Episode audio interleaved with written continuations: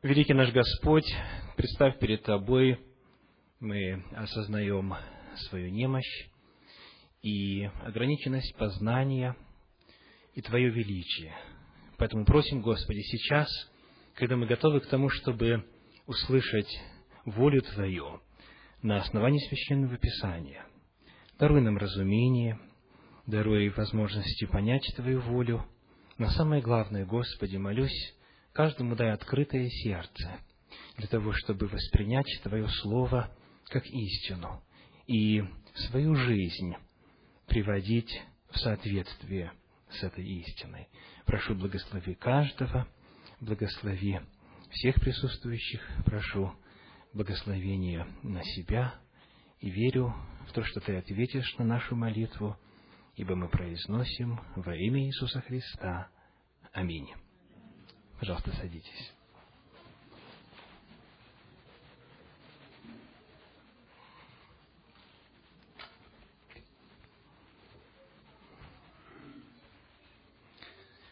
Я хочу начать свою проповедь, задав присутствующим вопрос. Представьте, что вам доверили управление государством. С монархической формой правления. Вы царь или царица. От вас и вашей воли зависят законы этого государства, уголовный кодекс, экономическая политика. И все, что происходит в вашем государстве, в вашей воле. Изменить, отменить или установить новые правила. Представили? Будучи царем, царицей, будучи верховным правителем, монархом, как вы в вашем государстве решали бы вопросы правонарушений? Как вы относились бы к тем, кто посягает на права ближнего? Как в вашем государстве законодательство относилось бы к наркотикам? Как в вашем государстве решался бы вопрос свободной любви до брака и вопроса внебрачных отношений? Как в вашем государстве решался бы вопрос притеснения бедных, нуждающихся, вдов и сирот? Как в вашем государстве относились бы к употреблению и изготовлению алкогольных напитков, табака и всего прочего, что вредит человеку? Что вы бы делали с нарушителями? Разрешали бы вы человеку употреблять наркотики, заниматься разгулом, развратом и делать то, что ему заблагорассудится в вашем государстве? Как вы отвечаете на этот вопрос? Если бы от вашей воли зависело закрытие фабрик, изготовляющих табак и табачные изделия, если бы от вас зависело, будете ли вы дозволять импорт наркотиков? Что вы бы делали? Как вы бы управляли государством? Большинство людей, которым я задавал этот вопрос, рисуют картину своего государства в тоталитарных красках. Они говорят, мы бы запретили все это. Ведь это же вредит, и мы знаем, что это вредит человеку. Это разрушает семьи, это разрушает здоровье, это разрушает общество. Мы бы все это запретили. Если от меня это зависит, это мое государство, я имею власть делать, что хочу, конечно же, я все должна запретить. Вы бы так поступили или нет? Теперь давайте зададим вопрос. Допустим, вы занимаетесь попустительством. Вы не обращаете внимания на нарушение прав человека. Вы спустя рукава относитесь к проблеме наркотиков, кто виноват в этом? Если вы верховный правитель, вы. Итак, если вы начнете устраивать жесткие законы, вас обвинят в чем? В авторитарности, не так ли? Если вы начнете заниматься попустительством, вас обвинят в чем? В подокатевстве. И скажут, наверное, он сам там, в своей тайной комнате, с блудницами, с прелюбодеями, с наркоманами, с алкоголиками и же с ними. Значит, это ему нравится, наверное, если он ничего не предпринимает, этот правитель или эта царица. Как бы вы поступили? Как бы вы относились к вопросу свободы выбора человека? К тому незыблемому факту, что каждый может выбирать, как ему вести и вести себя соответствующим образом. Как совместить вопросы блага общества с правом на свободу выбора? Непростая дилемма, не правда ли? Очень нелегкое дело. Когда мы с вами ставим себя на место правителя страны, нам немножечко понятнее становится, почему Господь в Своем Слове говорит о дисциплине. Я приглашаю вас открыть Евангелие от Матфея, 18 главу. Евангелие от Матфея, 18 глава, стихи с 15 по 18. Матфея, 18 глава, стихи с 15 по 18. «Если же согрешит против тебя брат твой, пойди и обличи его между тобою и им одним. Если послушает тебя, то приобрел ты брата твоего. Если же не послушает, возьми с собой еще одного или двух, дабы устами двух или трех свидетелей подтвердилось всякое слово. Если же не послушает их, скажи церкви. А если и церкви не послушает, то да будет он тебе как язычник и мытарь». Посмотрите, стоит ли у вас ударение на последнем слоге. Да? Как язычник и мытарь. «Истинно говорю вам, что вы свяжете на земле, то будет связано на небе, и что разрешите на земле, то будет разрешено на небе». Господь Иисус Христос в этих стихах излагает очень ясные, простые принципы, которыми следует руководствоваться при наличии какого-то конфликта, какого-то нарушения, какого-то греха.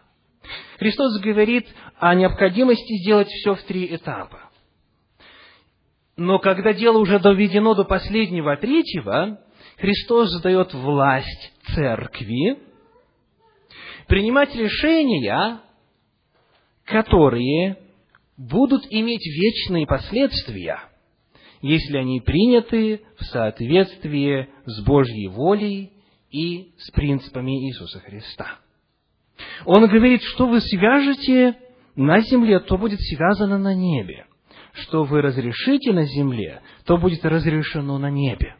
И этот стих идет сразу после того, как в 17 стихе сказано, «Если церкви не послушает, то да будет он тебе как язычник и мытарь». Моя тема сегодня называется «Дисциплина в церкви». Дисциплина в церкви.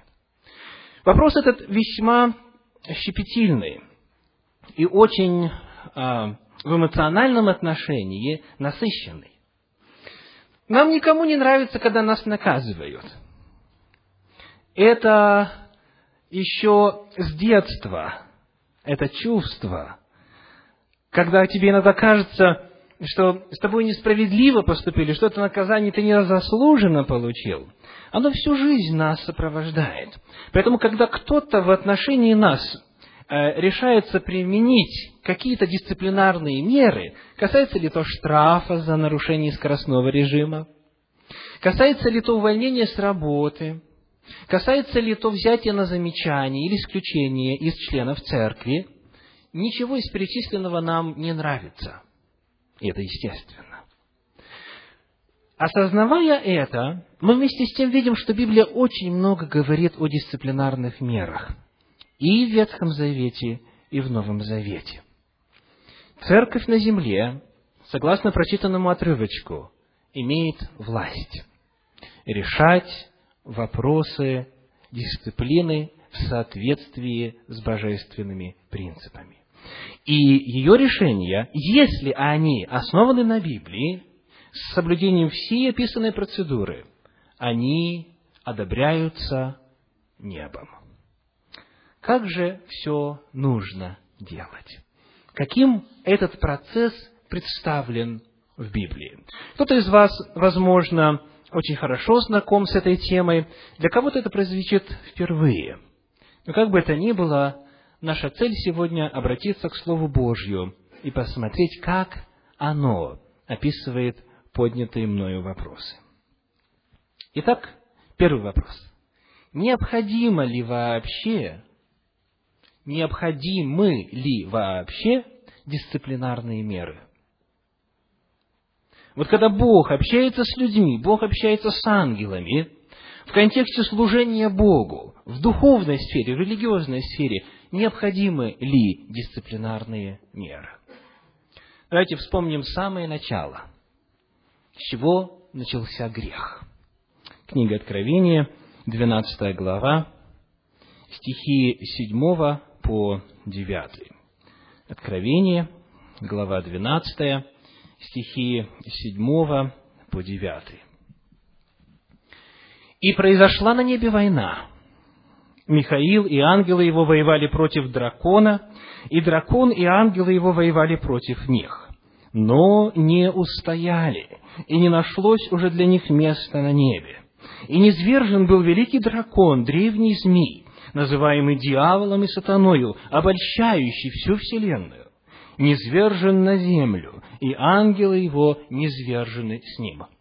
Это первое за всю историю существования Вселенной дисциплинарное взыскание. Что произошло? Самый высший светлый ангел стал распространять клевету против Бога. Люцифер стал дьяволом. Слово «дьявол» с греческого «диаболос» означает что?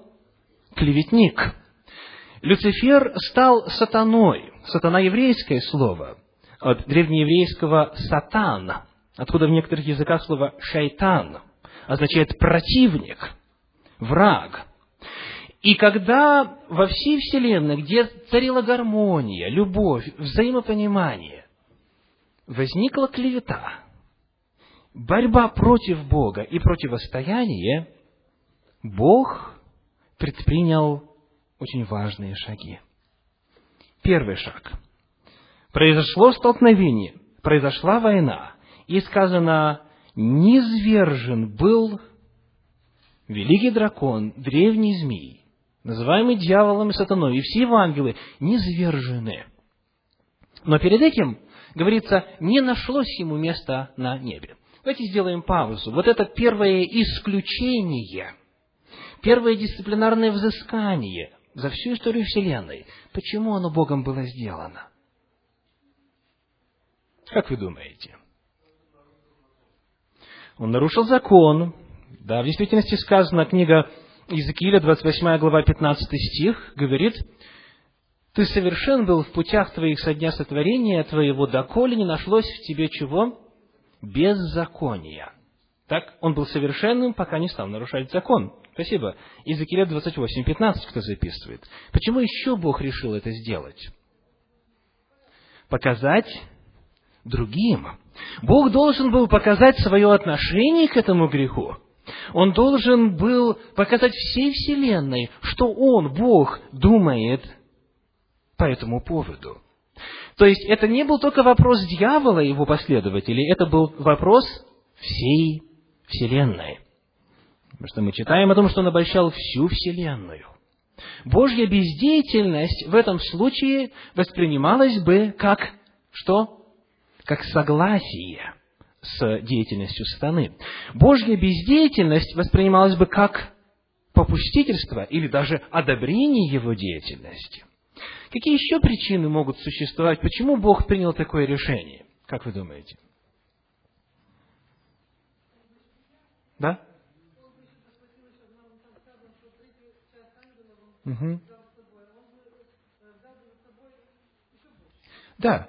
Откровение 12 глава, 4 стих говорит о том, что он третью часть звезд поверг на землю. И дальше объясняется в 9 стихе, что звезды – это ангелы. Символическим языком идет речь. То есть, он уже 1/3 от Бога отвратил. И сегодня мы с вами живем так, как живем во многом потому, что 1/3 пошла за ним. Согласно Библии, огромное количество превышающих нас по силе и знаниям духовных существ, ангелов, отступивших от Бога, ставших бесами, живет на этой земле. Неудивительно, что нам здесь так не сладко.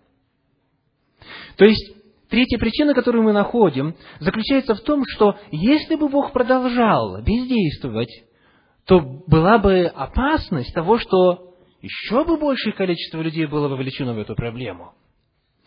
И тогда зло приняло бы масштабы всей Вселенной, вместо того, чтобы быть локализовано на одной планете, как у нас сейчас.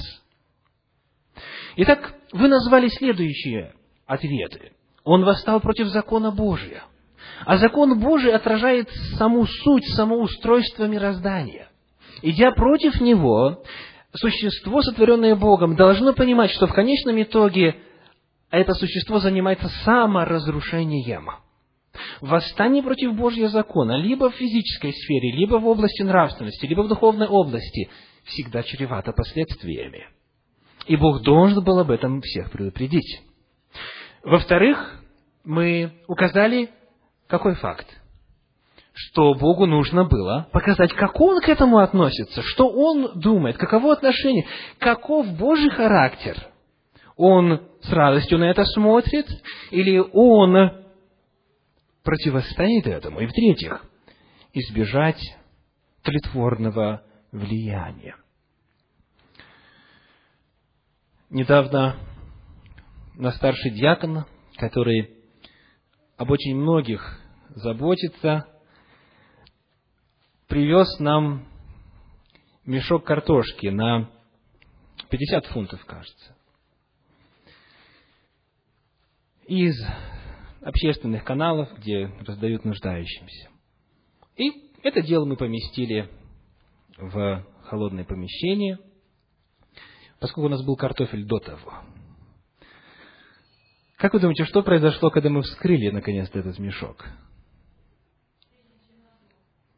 Значительная часть была испорчена. Почему? Потому что там находилась одна гнилая картофелина. Не так ли? Достаточно порчи возникнуть в одном, и через контакт эта порча начинает распространяться везде, повсюду.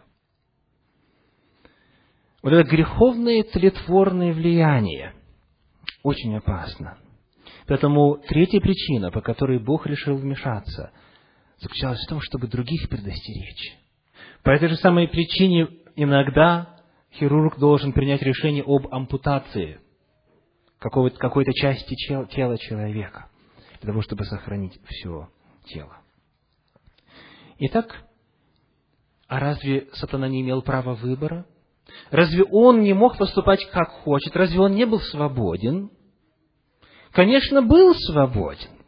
И как раз потому, что он был свободен, и потому, что Бог уважает свободу выбора, Бог и позволил ему отойти от себя. Но если ты, воспользовавшись свободой выбора, выступаешь против Бога, Бог вынужден. У него нет иного способа, кроме как исключить тебя из среды всей Вселенной, которая живет по Божьим принципам Творца. Как раз-то свобода выбора и дает право Богу позволить существу, ангелу или человеку жить по его воле, то есть по воле этого существа. Но Бог предупреждает о последствиях, и Он принимает решение, которое мотивировано пользой всех остальных. Итак, мы с вами очень коротко вспомнили, как было произведено первое дисциплинарное взыскание во Вселенной, когда существо восстало против воли Божьей, и попытались на основании Библии увидеть, почему Бог именно так поступил, почему Он отреагировал достаточно жестко.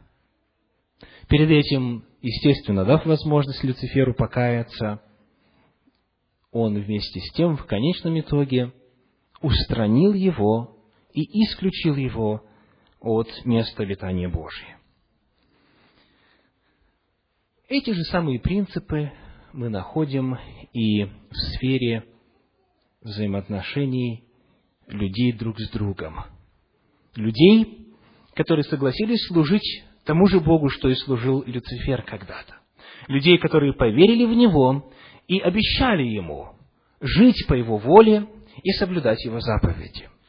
Бог по тем же самым причинам, по которым Он однажды исключил сатану, говорит о необходимости использовать дисциплинарные меры и в среде своего народа, в среде церкви, по тем же самым причинам.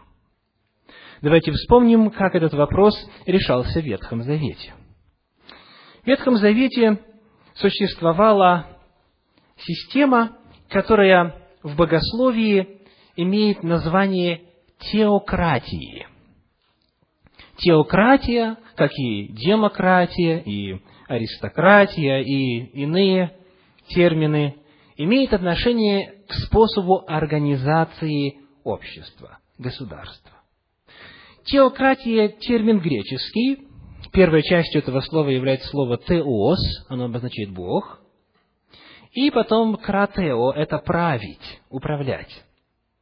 Таким образом, теократия – это система управления обществом и государством, где Бог напрямую осуществляет правление через пророков, судей, священников и обнародованную и записанную для всех людей книгу, Его волю, Его небесную конституцию. Когда Господь вывел израильский народ из египетского рабства, Он очень четко во всеуслышание провозгласил для всех эти принципы. И народ согласился и сказал: мы будем жить по ним. И вот в этом обществе, где Бог правит, скажите, возможен ли грех в Божьем Царстве? В Божьем Царстве грех возможен? Допустим? Не должен быть допустим. Правда? Если это Божье Царство, там все должно происходить по Его воле. Он царь, он монарх. Как он захочет, так и будет. Бог и грех несовместимы, не так ли? И потому, когда мы читаем с вами о теократии Ветхого Завета, мы находим, что грех там жить не мог. Ну а как быть, если все-таки человек согрешал? Было два варианта. Первый. Человек мог осознать свой грех, исповедаться в нем. И что сделать? Принести жертву. Принести жертву, которая указывала на будущего грядущего Агнца Божия, Спасителя Иисуса Христа. Это первый вариант. У всех у нас есть ошибки. Все мы согрешаем. Но если мы осознаем, что мы согрешили, и мы желаем исправиться, мы приходим к Господу с повинной и говорим: Господи, я грешен. Я осознаю свой грех, прости меня. Дай мне силы больше не грешить, не совершать вот этот грех. И в качестве доказательства того, что я на самом деле сожалею, я приношу вот эту жертву. Я верю в то, что однажды придет время, когда Агнец Божий, Иисус Христос, умрет в искуплении грехов всего мира. Это первый вариант. Второй вариант – это когда человек сознательно, зная волю Божью, продолжает упорно грешить. То есть, он сделал грех, он не стыдится этого греха, его обличают, наставляют, пытаются поправить на Божий путь, вновь вернуть. А он говорит: нет, я сам лучше знаю. Я буду делать этот грех, несмотря на то, что я знаю, что это против воли Божьей, и я буду поступать по-своему. В книге «Числа», в 15 главе, в стихах 30 и 31, такого рода грех назван следующим образом. Книга «Числа», глава 15, стихи 30 и 31. Числа 15, 30, 31. «Если же кто из туземцев или из пришельцев сделает, что дерзкою рукою, то он хулит Господа, истребится душа-то из народа своего. Ибо слово Господне он презрел, и заповедь его нарушил, истребится душа-то, грех ее на ней». Итак, каков второй вариант? Грех дерзкой руки, так называемый. Когда человек осознанно, зная, злонамеренно, упорно продолжает грешить. Перед этим, очень важно, дав Господу обет жить по Его воле. Это не касается людей, которые не желали никогда Господу служить. Это не касается тех, кто не знает Его воли. Говорится о тех, кто является частью этого народа. Язычник ли он, обрезанный и присоединившийся к народу Божию в Ветхом Завете, или природный житель земли? Но это тот, который во всеуслышание сказал: «Я вступаю, Господи, с Тобой в завет, я хочу жить по Твоей воле, я обещаю жить по Твоей воле». Вот он, отходя от Господа, совершает эти грехи дерзкой руки. А о таком сказано: «Истребится душа-то, грех ее на ней». Скажите, в первом случае, когда человек каялся и приносил жертву, грех куда уходил? Грех уходил на животные жертвенные. Библия говорит о том, что если кто согрешит, он должен привести этого жертвенного животного, возложить на него руки, исповедать над его головою свои грехи. И потом это животное умирало вместо греха этого человека. То есть грех переносился с человека на кого? На жертвенные животные, а в конечном итоге на святилище, потому что кровь брызгалась на жертвенник и в определенных случаях на завесу внутри святилища. Грех либо снимается и возлагается на другого, либо, если человек упорствует, грех остается на ком? На нем. Но тот, кто решил осознанно соединить себя с грехом и не желает отойти от греха, должен погибнуть, потому что возмездие за грех – смерть. Два варианта, все очень просто. Первый. Человек, зная волю Божью, кается, приносит жертву, желает спастись. Второй вариант. Зная волю Божью, упорствует до конца и погибает, будучи, кстати, предупрежден, что погибнет. Вот такие два способа обращения со грехом существовали в Ветхом Завете. И никто никого не подвергал наказанию до тех пор, пока все не было тщательно исследовано. Книга Второзакония 17, глава 19, кому дома интересно, на досуге почитайте. Второзаконие 17, 19 глава сказано: судьи должны тщательно исследовать, собрать все факты, собрать всю информацию доступную и потом выносить решение. Если человек упорствует и дерзкой рукою грешит, тогда этот человек истреблялся из среды своего народа, из среды Божьего народа. Это было в Ветхом Завете. Что в Новом Завете Господь оставил нам? Как в Новом Завете, в рамках церкви, должен решаться этот вопрос дисциплины? Вернемся к нашему первому тексту, Евангелие от Матфея, 18 глава, стихи 17 и 18. Матфея, глава 18, стихи 17 и 18. «Если же не послушает их, скажи церкви, а если и церкви не послушает, то да будет он тебе как язычник и мытарь, Что это означает? Язычник и мытарь. Как в еврейском обществе относились к язычникам и мытарям? То есть они не были просто частью общества, так? Их считали изгоями. То есть Христос говорит, если не послушает, то он должен перестать быть частью общества церкви. И 18 стих очень важен. Некоторые слова здесь нуждаются в пояснении, в обращении к оригиналу. «Что вы свяжете на земле, то будет связано на небе». Что означает «свяжете на земле»? Здесь в оригинале используется греческое слово «део», которое означает «вязать», «заключать в тюрьму», «изгонять», «исключать», «запрещать». Греческое слово «део».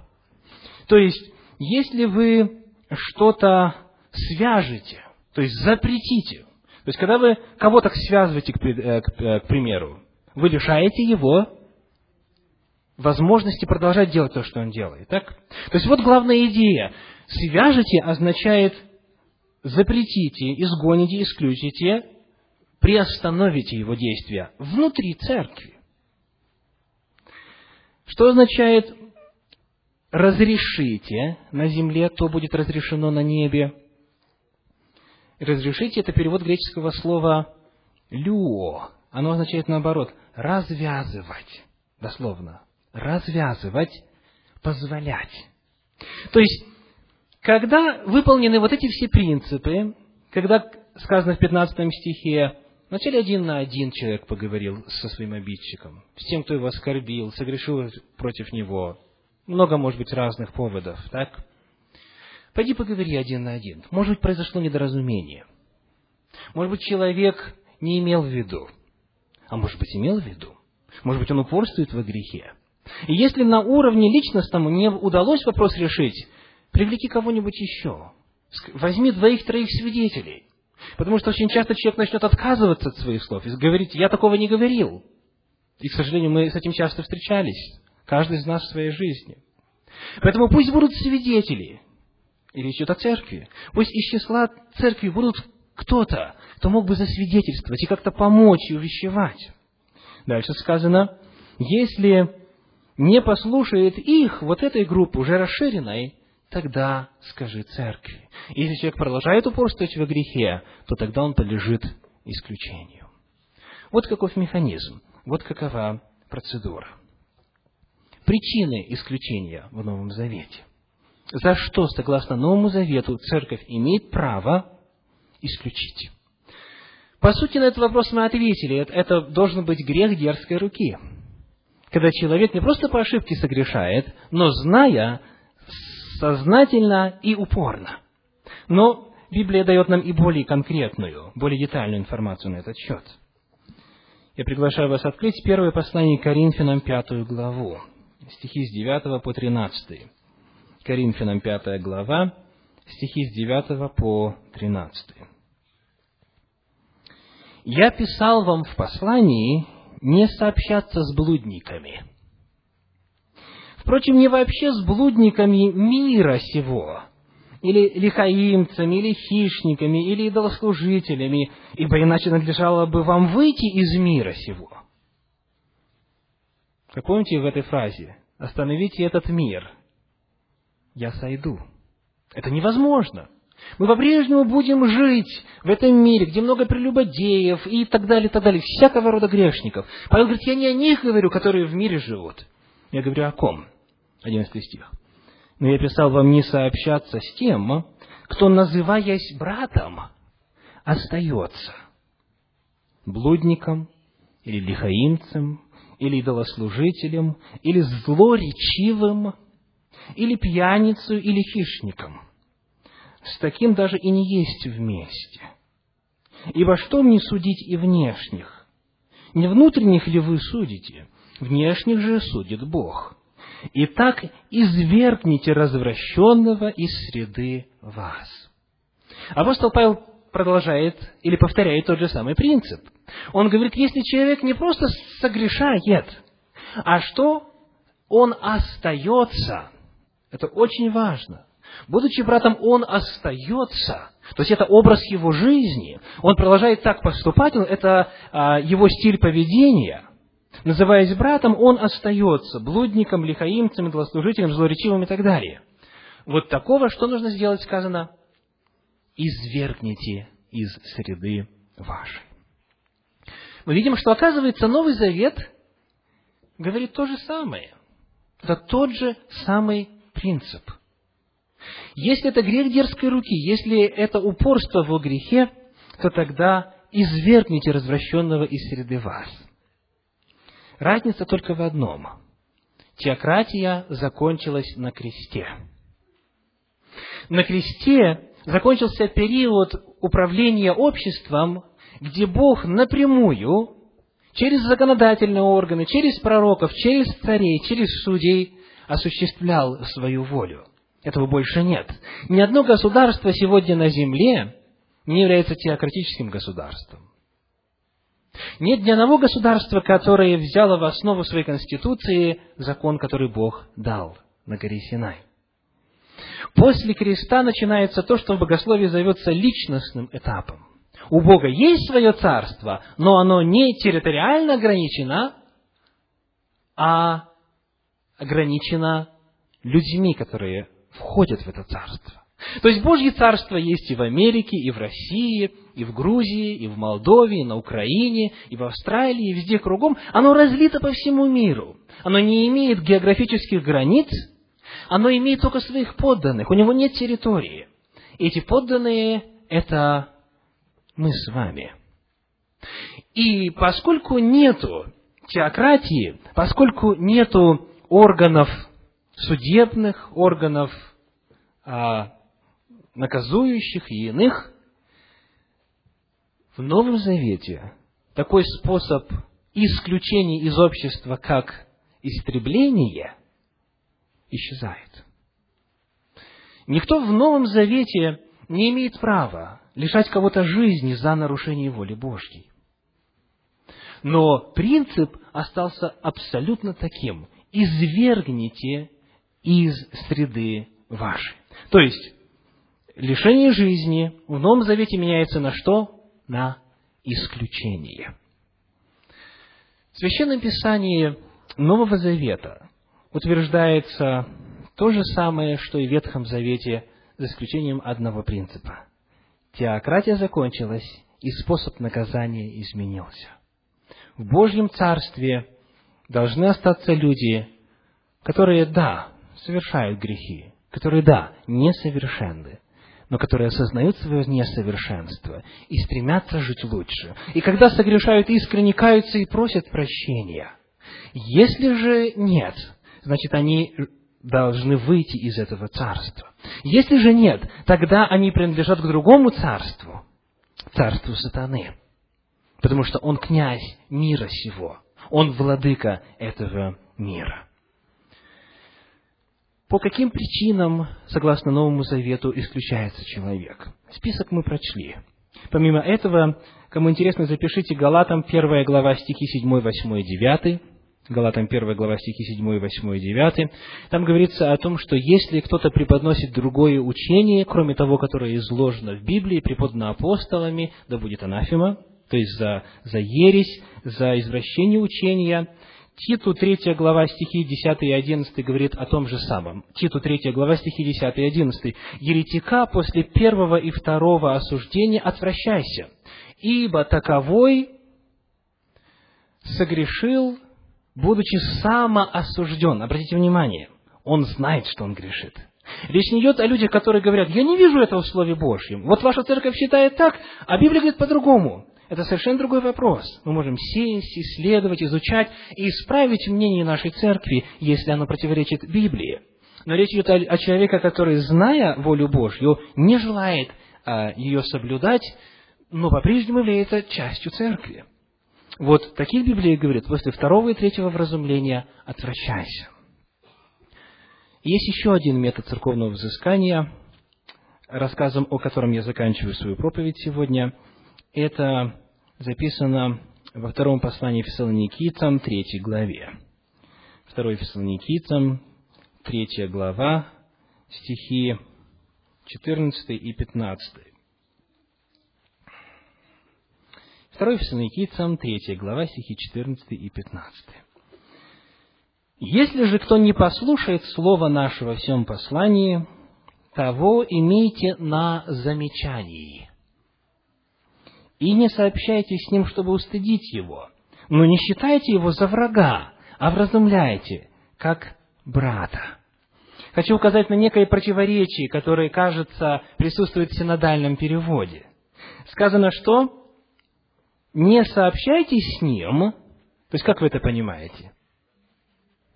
Не общайтесь, да, так многие понимают. Но дальше сказано, не считайте его за врага, а вразумляйте как брата. Скажите, как можно вразумлять, не общаясь? Дело в том, что сообщаться не означает общаться. Сообщаться означает разделять его взгляд, поддерживать его грех. Это в оригинале означает отождествляться с ним. Отождествляться с ним, поддерживать его в его грехе, соглашаться с этим грехом. Но общаться надо. Не считать за врага, вразумлять, встречаться, молиться вместе, исследовать Священное Писание.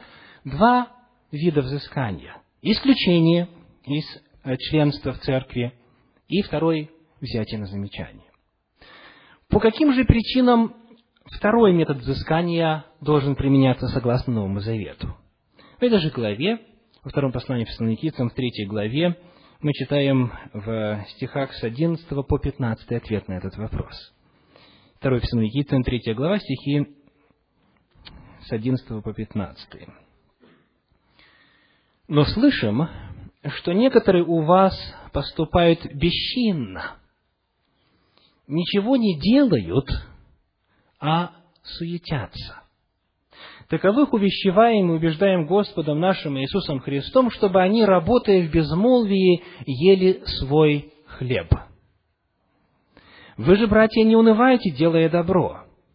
Если же кто не послушает слова нашего в сем послании, того имейте на замечание». Итак, за что берется на замечание согласно Новому Завету? Первое сказано. Некоторые поступают бесчинно. Что значит бесчинно? Беспорядочно. Очень интересно, что в оригинале используется слово «атактос». «Атактос». Вы уже знаете, что «а» в греческом – это отрицательная частица, но «атактос» – это отсюда наше слово «такт». Кто поступает нетактично, кто поступает беспорядочно, бесчинно, в частности, в чем это проявляется – ничего не делают, а суетятся. Таковых увещеваем и убеждаем Господом нашим Иисусом Христом, чтобы они, работая в безмолвии, ели свой хлеб. То есть, одна из причин, которая отражена в Новом Завете, это нетактичность в поведении, бесчинность в поведении, желание жить за чужой счет, нежелание работать. Это могут быть причины, по которым, согласно Новому Завету, человек может быть взят на замечание. То есть вы видите, что вот эта 2 категория грехов – это не какие-то тяжелые, страшные преступления. Это какие-то неполадки, которые можно исправить, где когда еще есть надежда, что человек остановится, одумается и приведет свою жизнь в согласии со Словом Божьим, или, по крайней мере, скажет, я хочу привести свою жизнь в согласии со Словом Божьим. Дайте мне время. И тогда церковь по решению общего собрания может взять такого члена церкви на замечание, на какой-то определенный срок. Как раз с целью, чтобы молиться за него, увещевать его и ожидать, когда плоды действия Святого Духа проявятся в этом человеке, чтобы отвратить его от ложного пути. Итак, сегодня мы с вами в проповеди сделали обзор главных мест Священного Писания, которые затрагивают вопрос дисциплины. Вопрос нелегкий, вопрос щепетильный, вопрос тонкий, вопрос в эмоциональном отношении очень нелегкий, но нужный. Потому что Церковь Божья на земле – это его посольство. Смотря на членов церкви, люди формируют свое представление о ком? О Боге. И Священное Писание неоднократно напоминает эту очень важную мысль. В том числе и апостол Павел во 2 главе послания к Римлянам пишет. Римлянам 2 глава, стих 24. Хотя чуть раньше давайте прочитаем. 2 глава с 18 стиха и дальше. Знаешь, с 18 стиха по 24. «И знаешь волю его, и разумеешь лучшее, научаясь из закона, и уверен в себе, что ты путеводитель слепых, свет для находящихся во тьме, наставник невежд, учитель младенцев, имеющий в законе образец ведения истины. Как же ты, уча другого, не учишь себя самого? Проповедуй не красть, крадешь, говоря не прелюбодействуй, прелюбодействуешь, гнушаясь идолов, святотатствуешь. Хвалишься законом, а преступлением закона бесчестишь Бога. Ибо ради вас, или в оригинале, ибо из-за вас, как написано, имя Божие хулится у язычников». Дорогие присутствующие, приходилось ли вам когда-нибудь слышать от людей, еще далеких от Бога, что в церковь они никогда не пойдут, и в ответ на вопрос «почему?» они говорят «я работаю с верующим человеком» или «он у меня живет по соседству». Очень часто. Люди судят о Боге, о вероучении, о церкви, о Библии, смотря на нас с вами, смотря на членов этой церкви. Потому мы, являясь Божьими представителями, должны, когда появляется нужда, быть готовы назвать грех грехом, осудить человека, если он дерзкой рукой продолжает грешить. Все это делая не для того, чтобы унизить кого-то, испортить кому-то репутацию, а для того, чтобы, во-первых, показать, каково Божье отношение к этому. Во-вторых, убрать потенциальное тлетворное влияние, когда бы другие заразились этим. И таким образом, на земле здесь, со всеми нашими грехами, не опорочить, не обесславить имя Божье.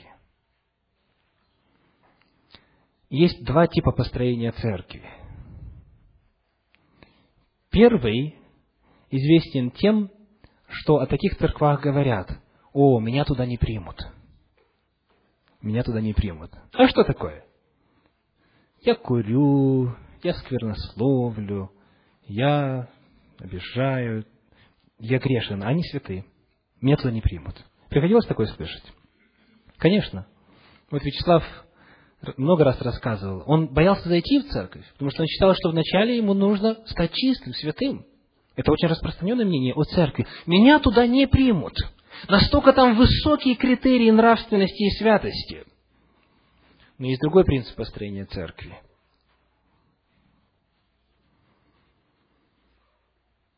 Нет, мы примем всех. Кого угодно.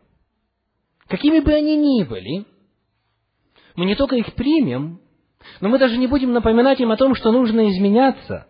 Пусть они курят, пусть они прелюбодействуют, пусть они нарушают волю Божью. Главное, чтобы нас было много. Главное, чтобы нас было много. Первая неверная модель – нас туда не примут. Вторая неверная модель – а мы вас не отпустим, что бы вы ни делали, только приходите. Мы никогда ничего плохого вам не скажем, никогда не обличим вас во грехе. Только будьте с нами. Поддерживайте нас финансово, будьте с нами, помогайте нам. И та, и другая модель построения церкви коренным образом противоречит воле Божьей. Церковь должна быть местом, куда, приходя, люди чувствуют любовь. Церковь должна быть местом, куда любой может прийти. Как бы он ни выглядел, как бы от него ни пахло, какие бы ни было его прошлое, он должен прийти и почувствовать, что здесь люди, которые на самом деле заботятся не только о себе, но о других, которые помогают друг другу, в переезде, которые помогают в переводе, которые помогают устроиться в новой жизни, помогают собрать мебель. Если нужны средства на операцию, они собирают эти деньги. Они живут жизнью друг друга, они живут интересами друг друга. Но на этом картина церкви не заканчивается. Церковь – это не только место, куда можно перейти каким бы то ни был. Это место, из которого, выходя всякий раз после очередного богослужения, человек призван уходить чуточку лучше. Церковь – это место, которое в Библии сравнивается неоднократно с лечебницей. Люди, которые грешат, это больные люди. Христос говорит: я пришел призвать не праведников, а грешников к покаянию. Я нужен не здоровым, а больным. Люди, приходя в церковь, должны исцеляться. Их раны должны залечиваться. Но исцеление и выздоровление – это не всегда приятный процесс. Иногда это означает самоконтроль, это означает неприятные медицинские процедуры, это означает дисциплину, это означает необходимость изменения. И церковь должна иметь и то, и другое. Церковь должна быть любящей, но она должна быть дисциплинированной. С любовью, в кротости, смотря правде в глаза. Церковь должна помогать всем, кто приходит туда, становиться похожим на Господа Иисуса Христа, вырастать с каждым днем в меру полного возраста Христова. Вот такой должна быть церковь. К этому она призвана в отношении соотношения благодати и справедливости. Такова библейская позиция. Мы будем молиться после окончания проповеди. И если кто-то из вас почувствовал побуждение Святого Духа помолиться вслух, обратиться к Господу с благодарностью, с нуждой, с просьбой о прощении, с покаянием, пожалуйста, вы можете это сделать, не стесняясь никого. И после этого мы исполним общим пением приготовленный гимн. Дорогой Господь, прими сердечную благодарность за то, что Ты сегодня коснулся многих сердец через Твое Слово. Благодарю, Господи, за то, что в нем сокрыта живительная сила для всякого, кто с открытой душою приходит к Тебе и открывает эти священные страницы. И благодарю, Господи, за откровение из Твоего Слова касательно вопроса церковной дисциплины.